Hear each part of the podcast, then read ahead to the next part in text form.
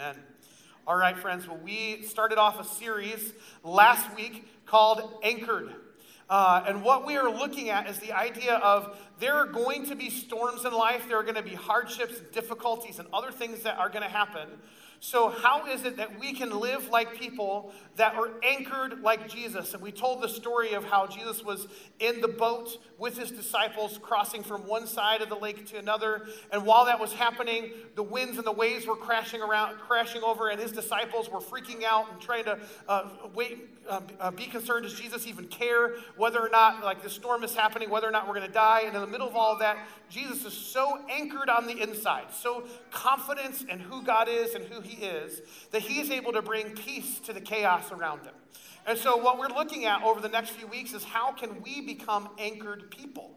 How can we be anchored like Jesus? And what we said is there are these kind of five areas that I think that Jesus, he really held these things, this, these really tight beliefs that no matter what happened, he refused to let them go. And that's one of the things that help him to be anchored. And so we just want to be like him. And so here are those five things. And I'm going to ask you, even though I said we don't do this well, this will be evidence of that. We're going to read these five things together, okay? They're going to show up here on your screen. So here we go. First, God is good. I am loved. I am never alone. I am sent with purpose. My future is secure. Today, we're going to talk about that first one, the goodness of God. And you should have got a little paper that has a verse on the back of it. So, a couple things I want to tell you before we dig in.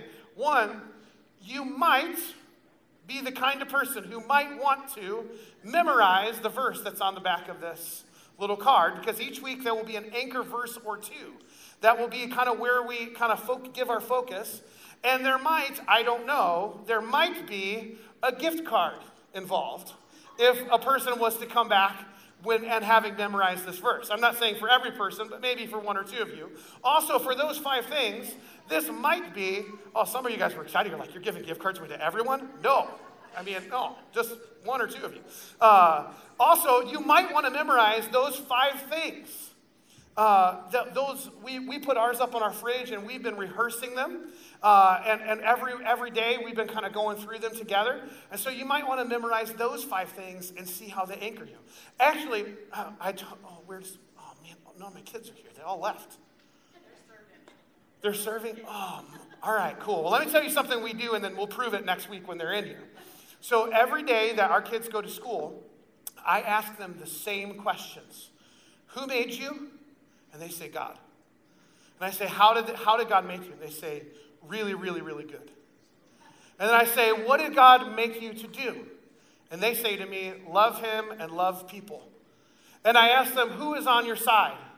And they say, God, Jesus, Holy Spirit, and spiritual family. And then I ask them, Should you ever be afraid? And they'll say, No. And we do this every day before we go to school, before I drop them off at school, before we go on our day. And these are anchoring things in our family. And these five things, I think, can be anchoring things for you as well. This first one that we're going to talk about, God is good, feels like childish almost, doesn't it? Like three words that seem like so, so simple. Like it's literally in the prayer that you teach your kids to pray before dinner, right? God is great. God is good. Let us thank Him for our food, right? Anyone pray this prayer? Is just our family? Yeah? Yeah? Okay, good. The, it's amazing when you're with someone else and they pray something different, and it like, it's like, wait, what? That's not how that prayer goes, you know? But this idea of God being good is so, so incredibly simple. But some of the most simple things have the most profound impact in our life. So I was thinking about this, and I, I remember a story of uh, during the 1800s there was this doctor, he was a Hungarian, and he was working in a hospital, maternity ward. And while he was working in this hospital, one of the things that they discovered is that when the doctors would work and deliver babies, there was actually a really high mortality rate among, among the babies. But when the midwives were to deliver the babies, for whatever reason, the mortality rate was totally different. And so this doctor was looking, it's like, what is the difference? And you might say, well, the midwives and women are just better than men, and so maybe, you know, maybe that's what you're thinking right now. But that's not where the story's going. But what the doctor discovered was is that the doctors, uh, that while the doctors were uh, going into the, um, into the delivery room, oftentimes they were just leaving, kind of handling, working with like other organic materials, and they weren't washing their hands before they went in. Because hand washing 200 years ago wasn't the thing that people did. No one, no one thought of washing their hands. While the midwives would go in and deliver, and they weren't washing their hands, but they hadn't been dealing with the germs that the doctors had. And so the doctor simply said this from now on in my maternity ward, every doctor will wash their hands no matter what. And do you know what happened? Immediately, the mortality rate went down and they were delivered crazy, crazy amounts of births. This is one of the first instances in the medical field of doctors washing their hands. Simple things, these little germs that you couldn't see were actually causing death, and a simple practice of washing your hands like brought life. Isn't that crazy?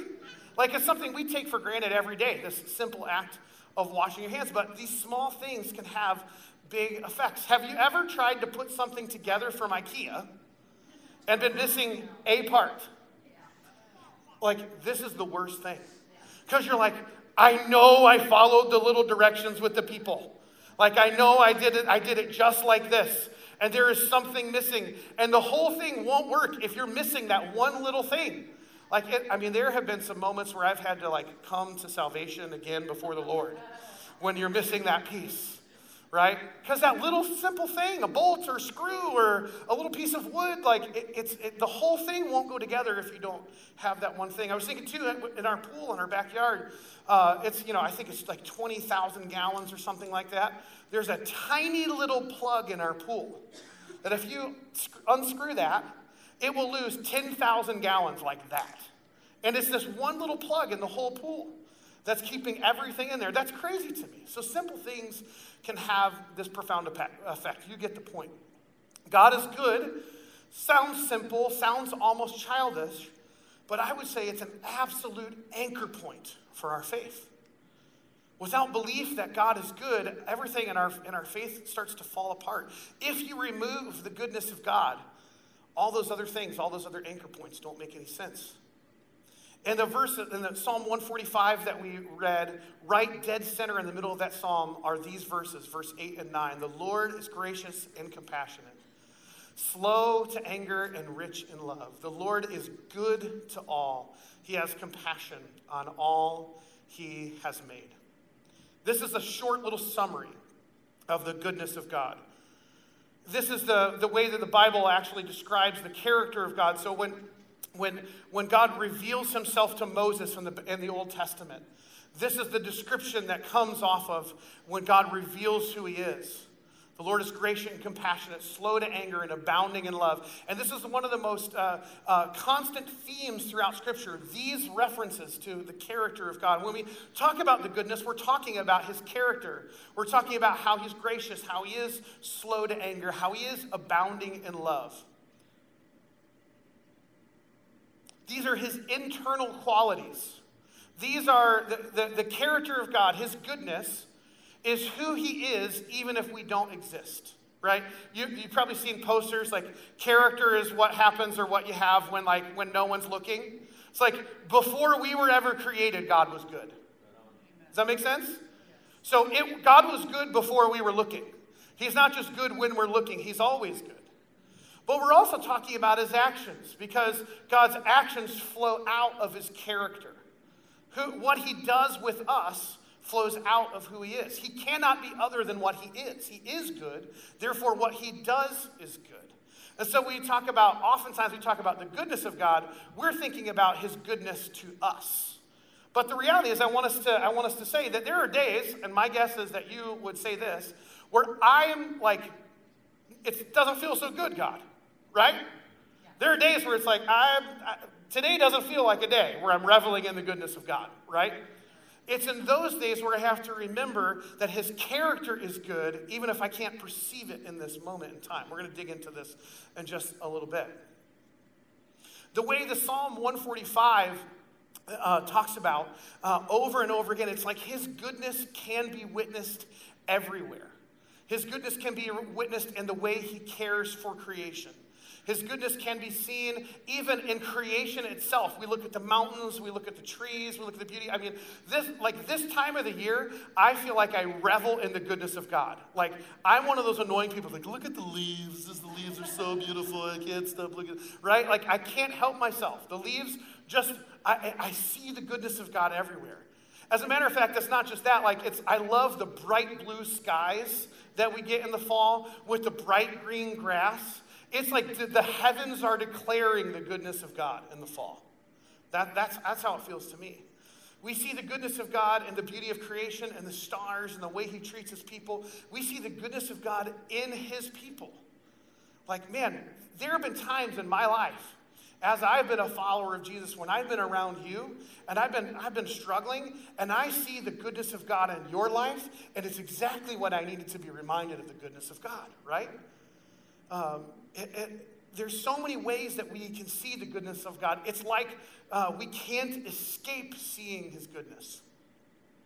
The opening pages of the Bible recount that in creation, God was God's good and everything he makes is good. It makes a point in the first chapter of Genesis. God creates and says it was good. And he creates and it was good. And he creates and it was good because it's a reflection of who he is. Like he couldn't help but create good. All of creation and even us bear the unmistakable mark of our Creator. Even now, in this very room, right here and right now, in these four walls, the goodness of God is on display. Think about right now, you walked in this room. Most of you, I'm going to guess, didn't think about the fact that you're still breathing here in this room.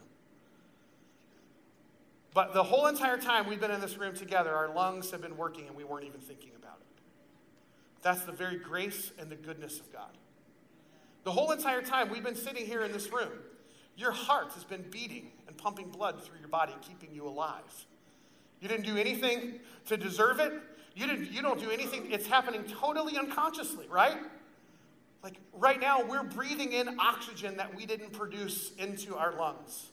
We're we're, we're living on nourishment and sustenance that we had no ability to create ourselves. If you ate a meal today or yesterday or the day before, then you are living, you are living proof of the goodness of God here in this room. You don't have to look hard to see the goodness of God. If you just take a minute right now, even just be silent, just do this really quick for me. Put your feet on the ground, both feet on the ground, and just sit still and close your eyes. Just be present in your physical body. The very fact that your feet are on the ground right now and that you're breathing at all, that you're having these thoughts, this is the grace and the goodness of God. It's like we have to ground ourselves in the goodness. You can open your eyes.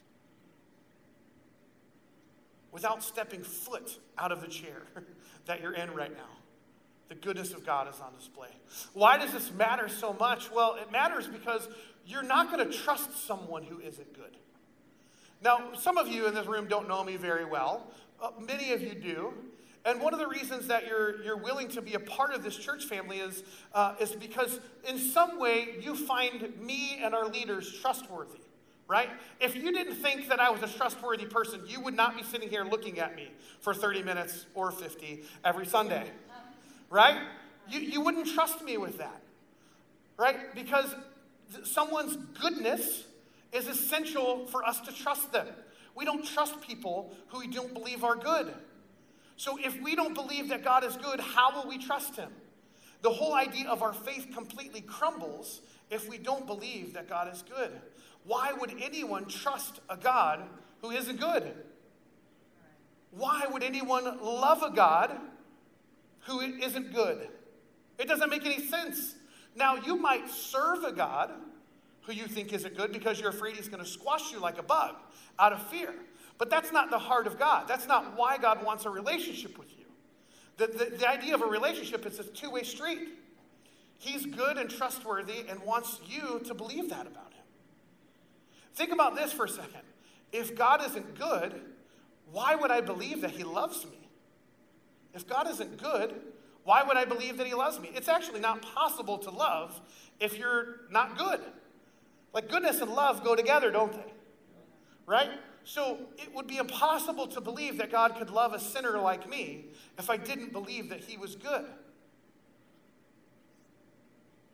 The entire basis of our faith is basically God is trustworthy. He is inherently good.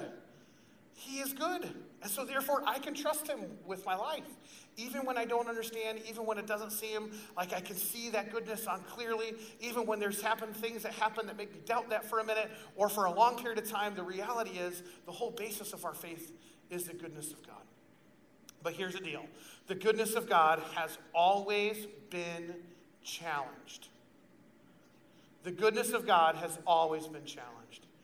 As soon as humanity was created and placed in the garden, here's the thing they live in the goodness of God. You go back to the first couple pages of Genesis. God creates this good world, places his human beings who are very good. They're not just good. The Bible says they're good, good. They're like extra good. He places them in the middle of this abundance, in the middle of all of his beauty of creation. And God says, as He places them in the middle of all of that abundance, in the middle of all of His goodness, like, look, here's the thing. Here, you can have anything you want here, but there's one tree here in the middle of this garden. And if you eat that tree, it's going to hurt you. So please don't do that. I don't want you to have that harm. I don't want you to be harmed in that way.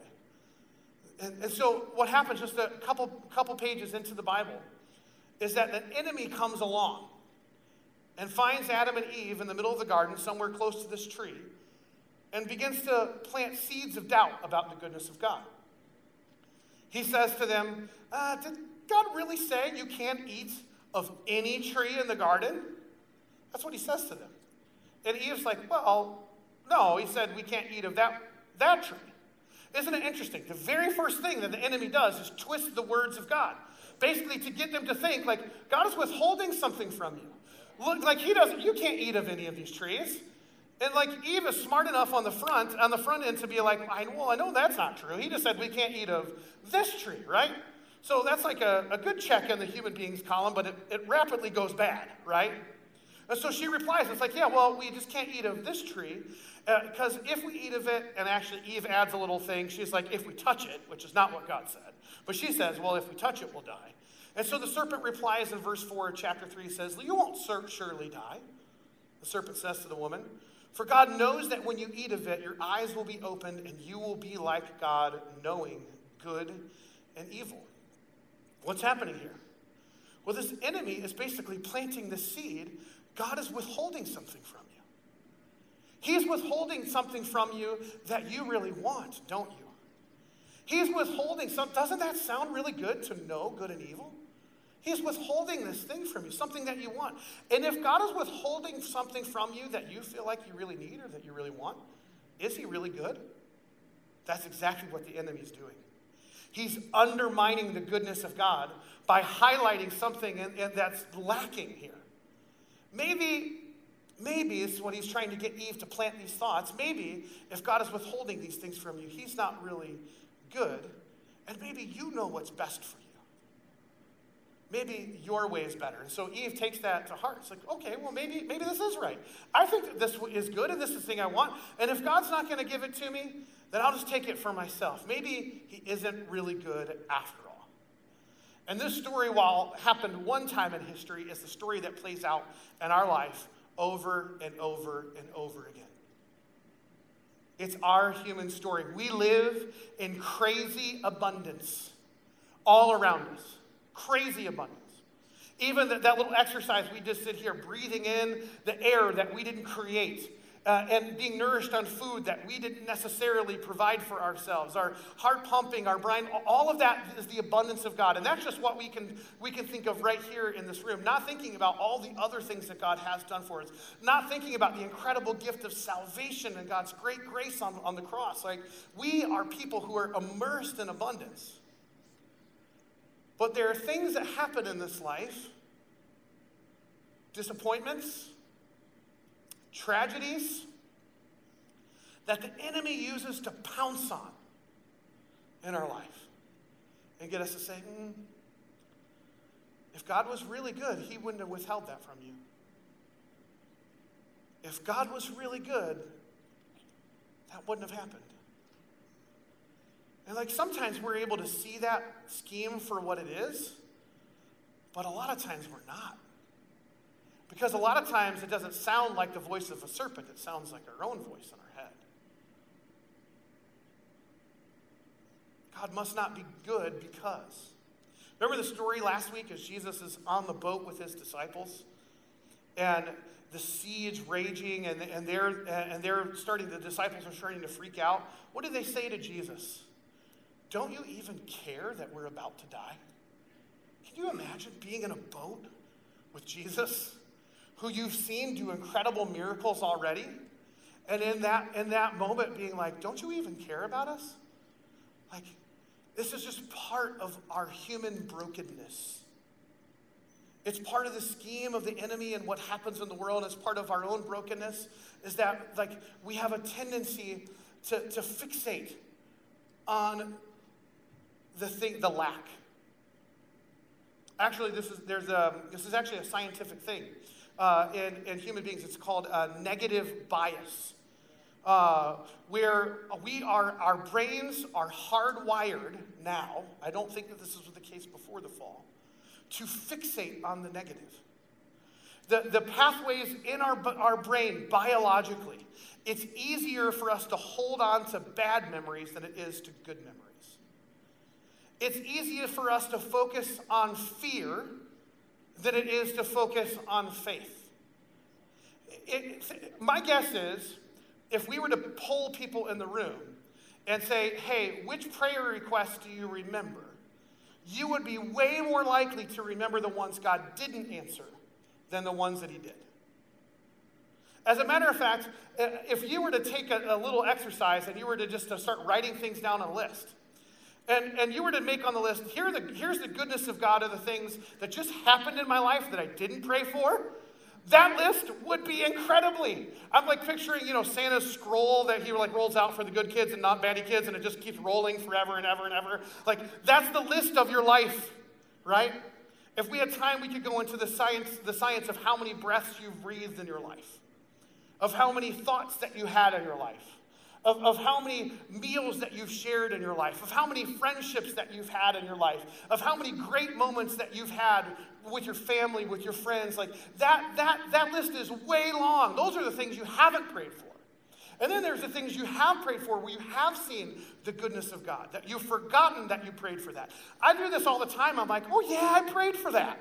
Anyone else experience that? It's like, oh, yeah. Like, because a lot of times, just as an aside, you pray for things, you pray for things, and then you move on. And then later on in life, there's like an answer to that request. And you've forgotten that you labored in prayer for that a long time ago, right? This is why it's a good idea, practical speaking, to keep a journal of your prayer requests and to look over that and go, oh my gosh, look at that. The, you know, uh, Daniel and Kat, our youth pastors, they've been here for a year. We prayed for them for five years. That's awesome, right? I have to remember that and celebrate that all the time. Like, this is an incredible answer to prayer. And now we're praying things for church. I can't wait to see what he will do three years now. But the things that stand out to me the most, that are easiest for me to recall, are the unanswered prayers. That doesn't make you a bad person, it makes you a human person. And it just makes you a person that, just like Adam and Eve in the beginning, were susceptible to the temptation of the enemy to believe that God good. Because we're hardwired to focus on the negative. I did this little exercise uh, during, uh, oh man, I thought I was going to get through today. Got it, okay. For those of you not around, I get a little emotional from time to time, so it's time to dial it in here. I did a little exercise at the end of 2020. 2020 was one of the hardest years of my life. No question. Nothing prepared me for what what was happening in that year. And I, uh, we did this exercise in this retreat where I was with, with other pastors called Mountains and Valleys. And uh, the pastor that was leading us asked us to list all the things that felt like a valley. And it was amazing. I was able to rattle those things off really quick. Here's, here, this was hard, this was hard, this was hard. And he says, okay, now I want you to list the things that felt like a mountaintop. You know, it was really, really hard for me to do it But as I took the time and pressed in, said, God, would you just show me the things that I have to celebrate over this last year? All of a sudden, man, I had way more mountains than I did valleys. I had way more mountains than I did valleys. And then I realized, man, that mountain, that got me through that valley. Right? But I'm hardwired, we're hardwired to focus in on the negative.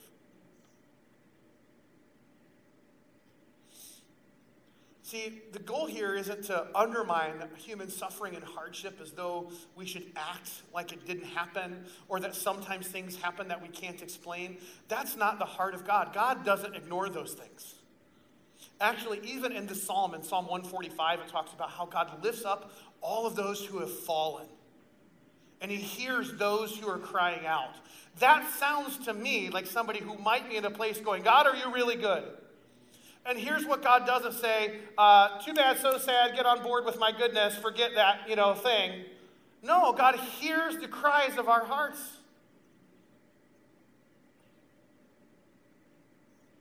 God doesn't look at us and say, ah, you ungrateful. I'm not going to answer your next prayer. right? Like, let's be honest. Sometimes that's how we perceive that God acts with us. It sounds silly and cartoonish, but that is the, that is the operating system of our minds a lot of times. But the reality is, God hears our cry and is willing to meet us in those places. But we have to make sure that we're aware of the enemy's schemes and how he will pounce on any opportunity he has to distort the goodness of God and get us to doubt it.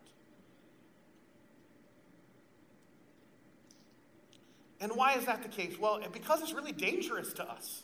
And the enemy knows that. The enemy knows that us doubting the goodness of God, us putting aside the goodness of God, is actually a place of shipwreck for our faith.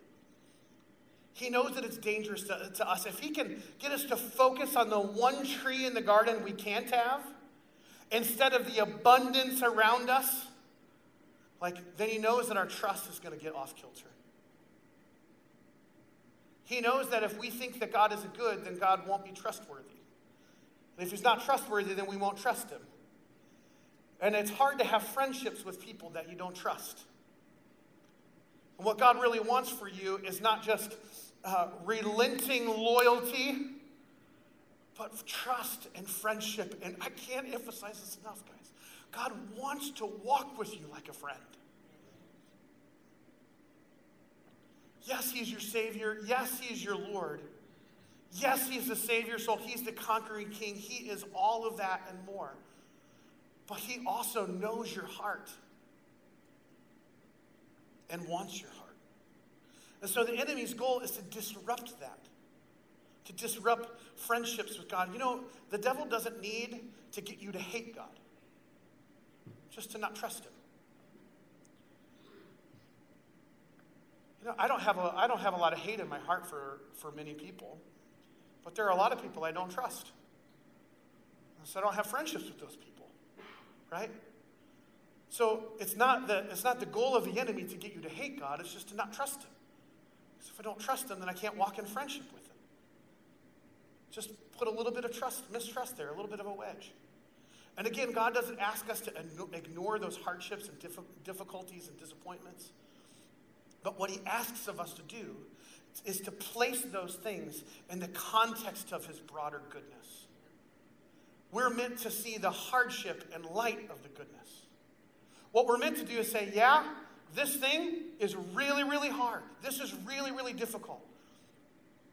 But God, I see this in the light of your crazy abundance around me.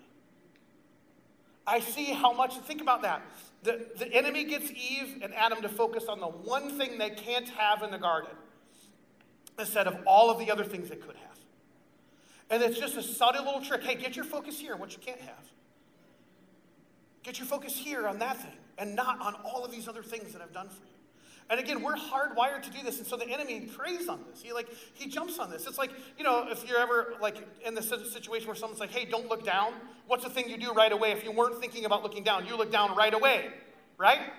Like it's it's difficult not to. I try. We yesterday this happened to me, uh, come in and there's a football game on the screen, and everything in me says, don't look at the bottom of the screen where it shows the score from the other games. And then everything in me still looks at the scores, and then I'm ruined for the game that I wanted to watch, right?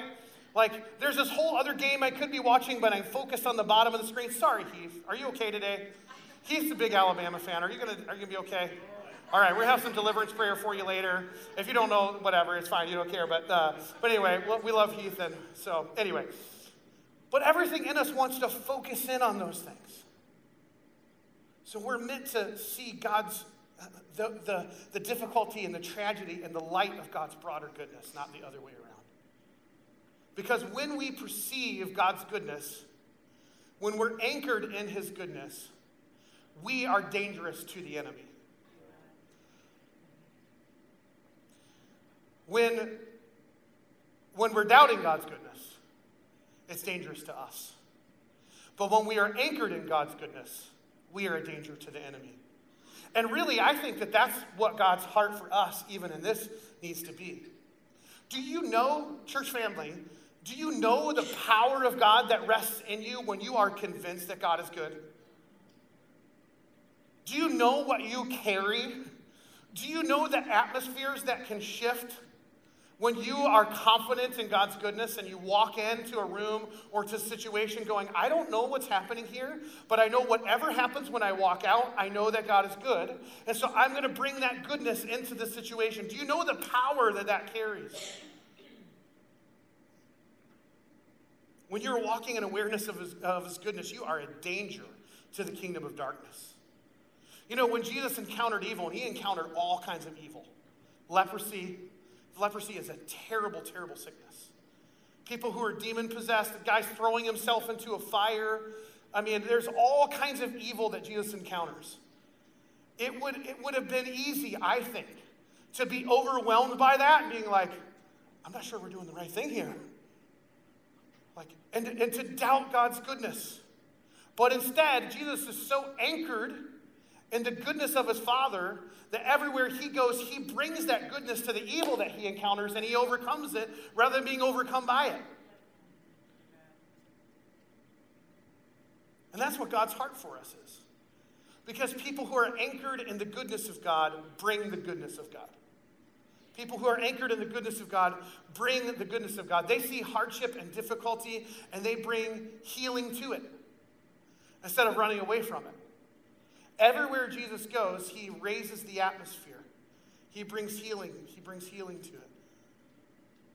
I think that that's God's heart for us that we would be so anchored in his goodness that not only would we avoid the shipwreck, but that actually we would become rescuers.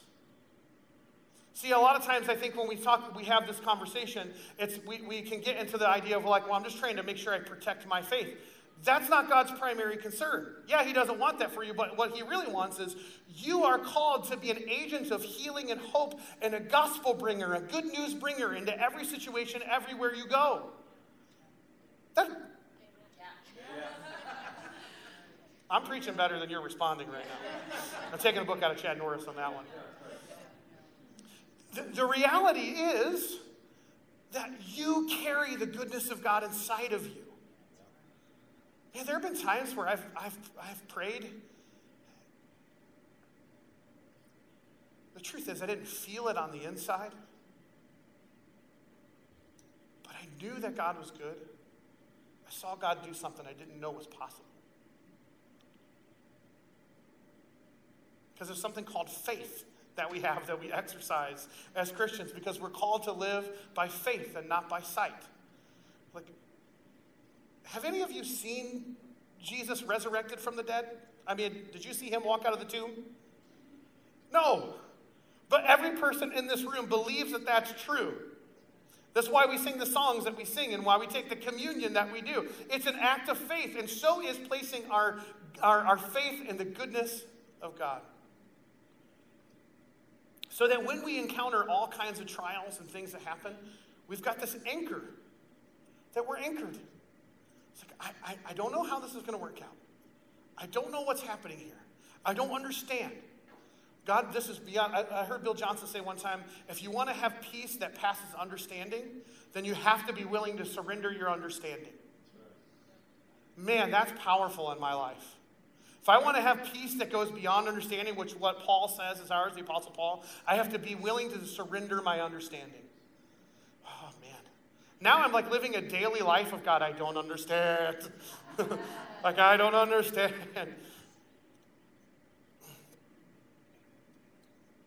But this doesn't happen automatically. So, so here, I, I want to relieve you. If you're here in the room, you're like, yeah, I like struggle with believing that in the goodness of God. And I've had some things in my life that make me doubt that. I just want you to hear the, the heart of the Father towards you, that He loves you, He's not mad at you, you didn't fail Him. Like, He's here to pick up the pieces with you. Like, He's here on this journey to reveal His goodness in your life. Like, I just, I want you to hear that from me today. And if we want to grow in this anchor of goodness, it is something that we will actually have to actively cultivate. It actually something that we can participate in. I think sometimes we have this idea that this is either something I believe or I don't. And that's simply not true. Actually, every belief that you have comes from somewhere has been reinforced by things that you do or things that other people do around you. And so you can grow in these areas if they're not something that comes natural to you. And actually, here in Psalm, in Psalm 145, it actually gives us a little bit of a roadmap of how you can grow and be anchored in the goodness of God. The first thing that happens in this psalm is simply observation. So the first few verses of the psalm are just observations about what God has done. Here's what God has done. Here's what God has done. Look at his goodness on display. It's just simply observing. And so, if you want to grow and being anchored in the goodness of God, one of the things that you must absolutely do is take intentional time to observe the goodness of God. Take time for it. There can be days where I can feel like I just don't understand what's going on. I don't understand what's happening. I gotta, but uh, uh, like, and I just can feel completely overwhelmed. But if I actually stop for just a minute and take a notepad out and just begin to list some things where I can see the goodness of God, it will literally change the climate of my heart. It literally begins to renew my mind and help me see things in a different way. Not in a weird, like, um, uh, psycho spiritual kind of thing, but literally, God has hardwired you that when you focus in on gratitude and observing what He's done, that it will reverse that negative bias in your heart. But that negative bias is like, the, like a tide that's coming at you, and you have to swim upstream against it. Like you have to make a conscious choice. I will swim upstream. I, I, I like I am not going to go with the flow. Instead, I'm going to choose to anchor myself by observing the goodness of God. And sometimes, uh, it, sometimes it's easier just to observe the goodness of God in creation. So it's literally like, God, thank you for that tree. Thank you for those stars. Thank you for the grass under my feet. Thank you for that food that I just ate. Thank you for the time I just had with those friends. Like sometimes it just it's just like that.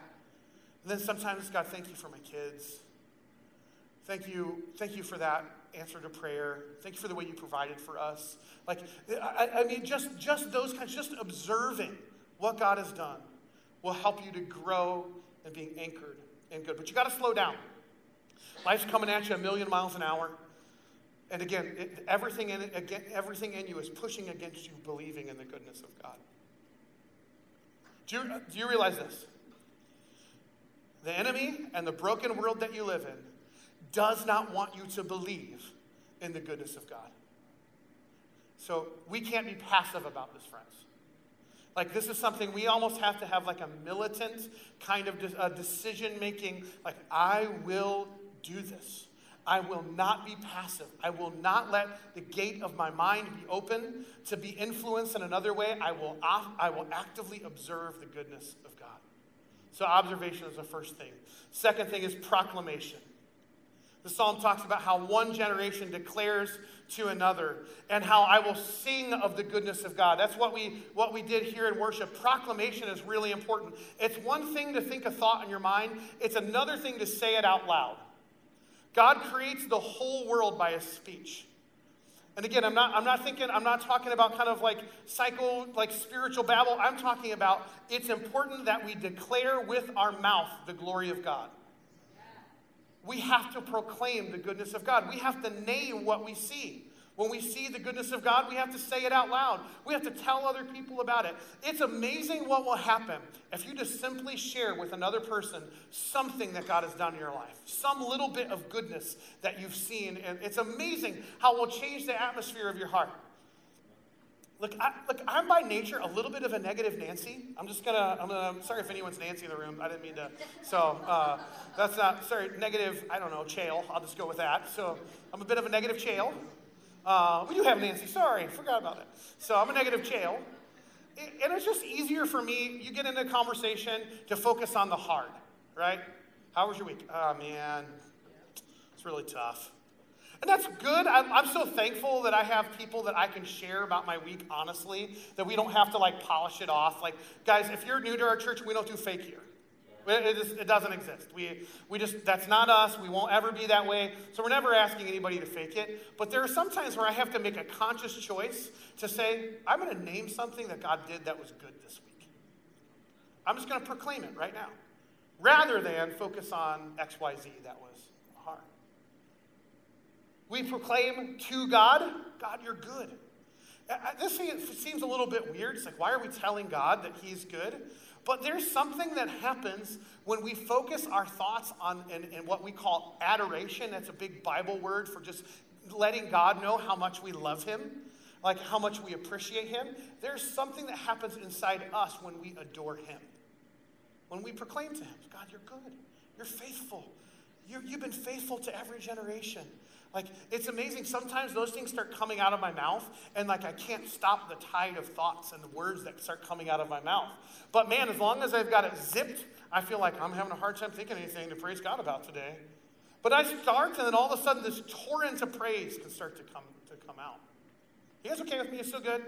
Yeah? Proclamation is so important, but we also proclaim to others. We tell others what God has done. The psalm, go back and read it look at how it talks about proclaiming the goodness of God. And the last thing is this celebration. Celebration. All throughout the psalm, there's this theme of like feasting in the abundance of God. It's one thing to think good thoughts about God. It's another thing to tell other people about how God is good. It's another thing to, to have other people around together and somehow we like revel in the goodness of God where we enjoy good food together and we declare the stories of the things that God has done in our life. We talk about the things that we're thankful for. Whether it's with a group of other people or whether it's just in your home, I think it's so important and a complete lost art of celebrating the goodness of God. When, when God instituted the, the Sabbath for his people, his intention in the Old Testament was that they would celebrate his crazy provision in their life. And then there's all these awesome festivals, which we just totally miss out on as Christians, that the, the Jewish people observe are just incredible festivals of celebrating the goodness of God. We looked at that when we, we talked about the book of Nehemiah and how God's calling us to throw parties. Not parties like the world, but parties where we're celebrating the goodness of God together. Some of the most powerful times of my life have been in a moment of celebration. Think about a wedding feast that's more than a proclamation. That's a celebration of people coming together. Look at these families joined together. Like us, we need to learn how to celebrate in our homes and in our lives. That solidifies the goodness of God. And so here, I want to challenge you to grow in being anchored in the goodness of God by choosing to observe this week. Take time to observe the goodness of God. Take time this week to proclaim the goodness of God. John, you can come on up. Take time to celebrate. How might you do that? I, I, I don't know. What, what might it look like for you? We've done different things in our family. There's been times because we try to on Friday nights we're, we're out of this rhythm right now, but for a little while every Friday night we would try to kick off the beginning of our weekend with something that felt just a little bit different than the rest of our week. Something that was just a little bit different. So we might turn down the lights and light a candle. Uh, we we like bake a like brownies or know, cookies or something. Like we would just do make our make our own pizzas. Something that just felt special. And then we would just remember what God had done and celebrate his, his faithfulness throughout the week. It doesn't have to be anything crazy. Like, but also maybe God's calling you to host a, a, a party at your house to celebrate God's goodness in that way. I don't know what it might be for you. But I, here's what I do know is that this must be an absolute conscious choice on your part to be anchored in this way. One of the best things that you can do is to memorize scripture. So those the verses that are on the back of your card that tell about the character of God, slow to anger, rich in love. Remembering those things and reciting them every day keeps us anchored in the goodness. So when I encounter evil, I'm able to bring the goodness of God to that situation. Right? How did Jesus fight the enemy in the wilderness? Scripture. Do, do you realize that when when Satan was tempting Jesus in the wilderness, he was doing the same thing that he does to us, that he did to Adam and Eve, try to doubt the goodness of God. If you're hungry, why don't you turn these things into stone? God won't take care of you. If you really are the Son of God, do this, right? He's just trying to get us to doubt the goodness of God. So what, is, what does Jesus do? He uses the promises and the right context of Scripture to speak truth to the enemy, and say, I know what you're saying, but here's what God's word actually says. And so I'm anchored in this. And so maybe this week it's as simple as deciding, hey, as a family, as a household, whoever you live with, I'm going to memorize these two verses and every time I have a thought that comes to mind that causes me to doubt the goodness of God, I'm just going to quote scripture at the devil. I'm going to renew my mind by feasting on the Word of God. I'm telling you, these two verses right here, if you get them into your spirit,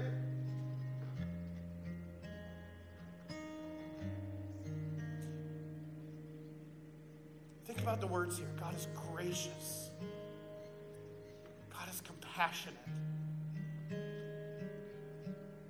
He's slow to anger and rich in love. He's never going to run out of love. There's never a bottom to it. He's good to all, not some. He has compassion on all he's made. Man, that's powerful. So I want to give you a second here. Just if you could, just change your posture a little bit. Close your eyes, maybe shift around in your chair. What's God speaking to you right now? How's He, how's he working in your heart? What's He drawing to, to your attention?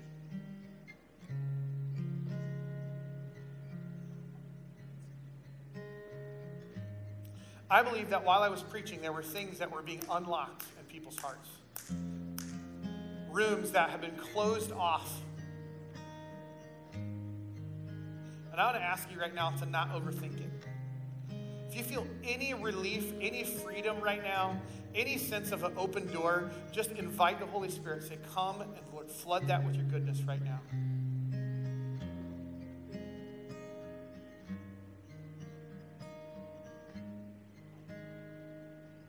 Flood it with your goodness.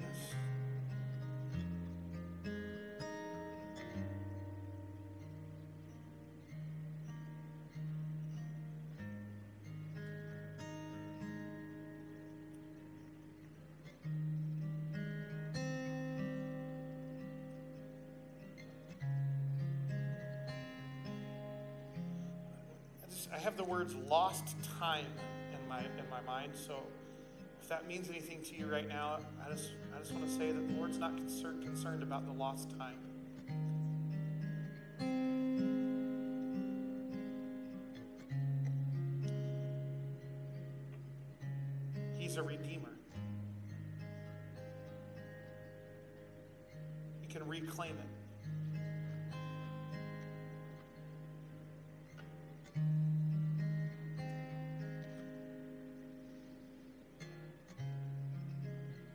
Some of you in the room are probably like me. Um, there have been um, moments where human beings have failed you, hurt you. It's been very difficult to not project onto God that hurt. I just feel like God wants to heal that. He sees it, He knows it.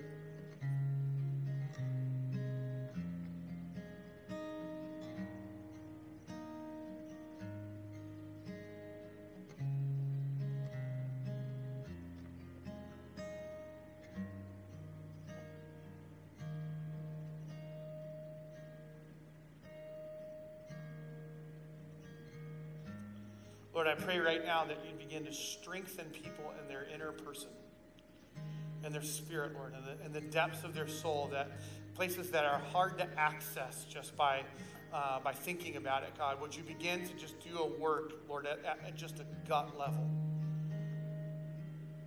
To restore and, and to heal anything that's broken. Any fractured pieces, God. Just begin to do that work.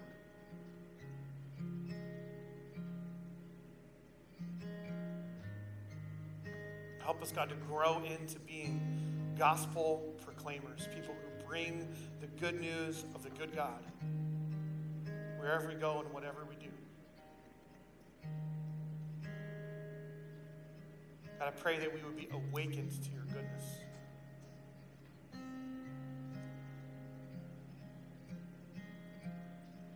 Lord, renew our minds, just to complete reworking of our thought patterns, God, that aren't healthy or helpful to us, Lord. Renew our minds, Lord. Lord, we, you don't want us to be conformed to the pattern of the world. Lord, but you want us to be able to discern your good, pleasing, and perfect will. That's your heart, God. So, Lord, would you begin to renew our minds even now, Lord? Help us to, to, to reconnect the dots between your goodness and you. Fraction, any fractured pieces, just be healed right now. Lord, and would you um, work in the body of Christ here among your people that we might provide healing and hope for anyone who's struggling with doubts or frustrations about the goodness of God. Lord, would, would, would we prop people up? Lord, would you work in the body of Christ? Lord, raise up shepherds in our midst, Lord, to walk with people through valleys and through difficult times. Lord, the presence of, of Christ through his people. Lord, raise people up right now to, to be that for others.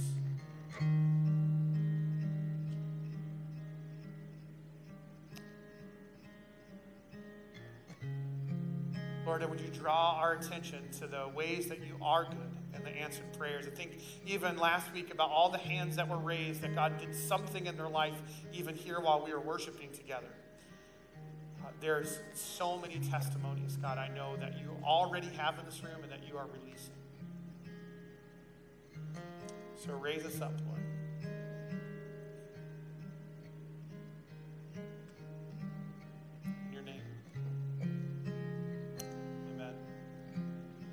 My, my guess is there might be some people here who feel like I like there's a layer here that I feel like I need to press in deeper.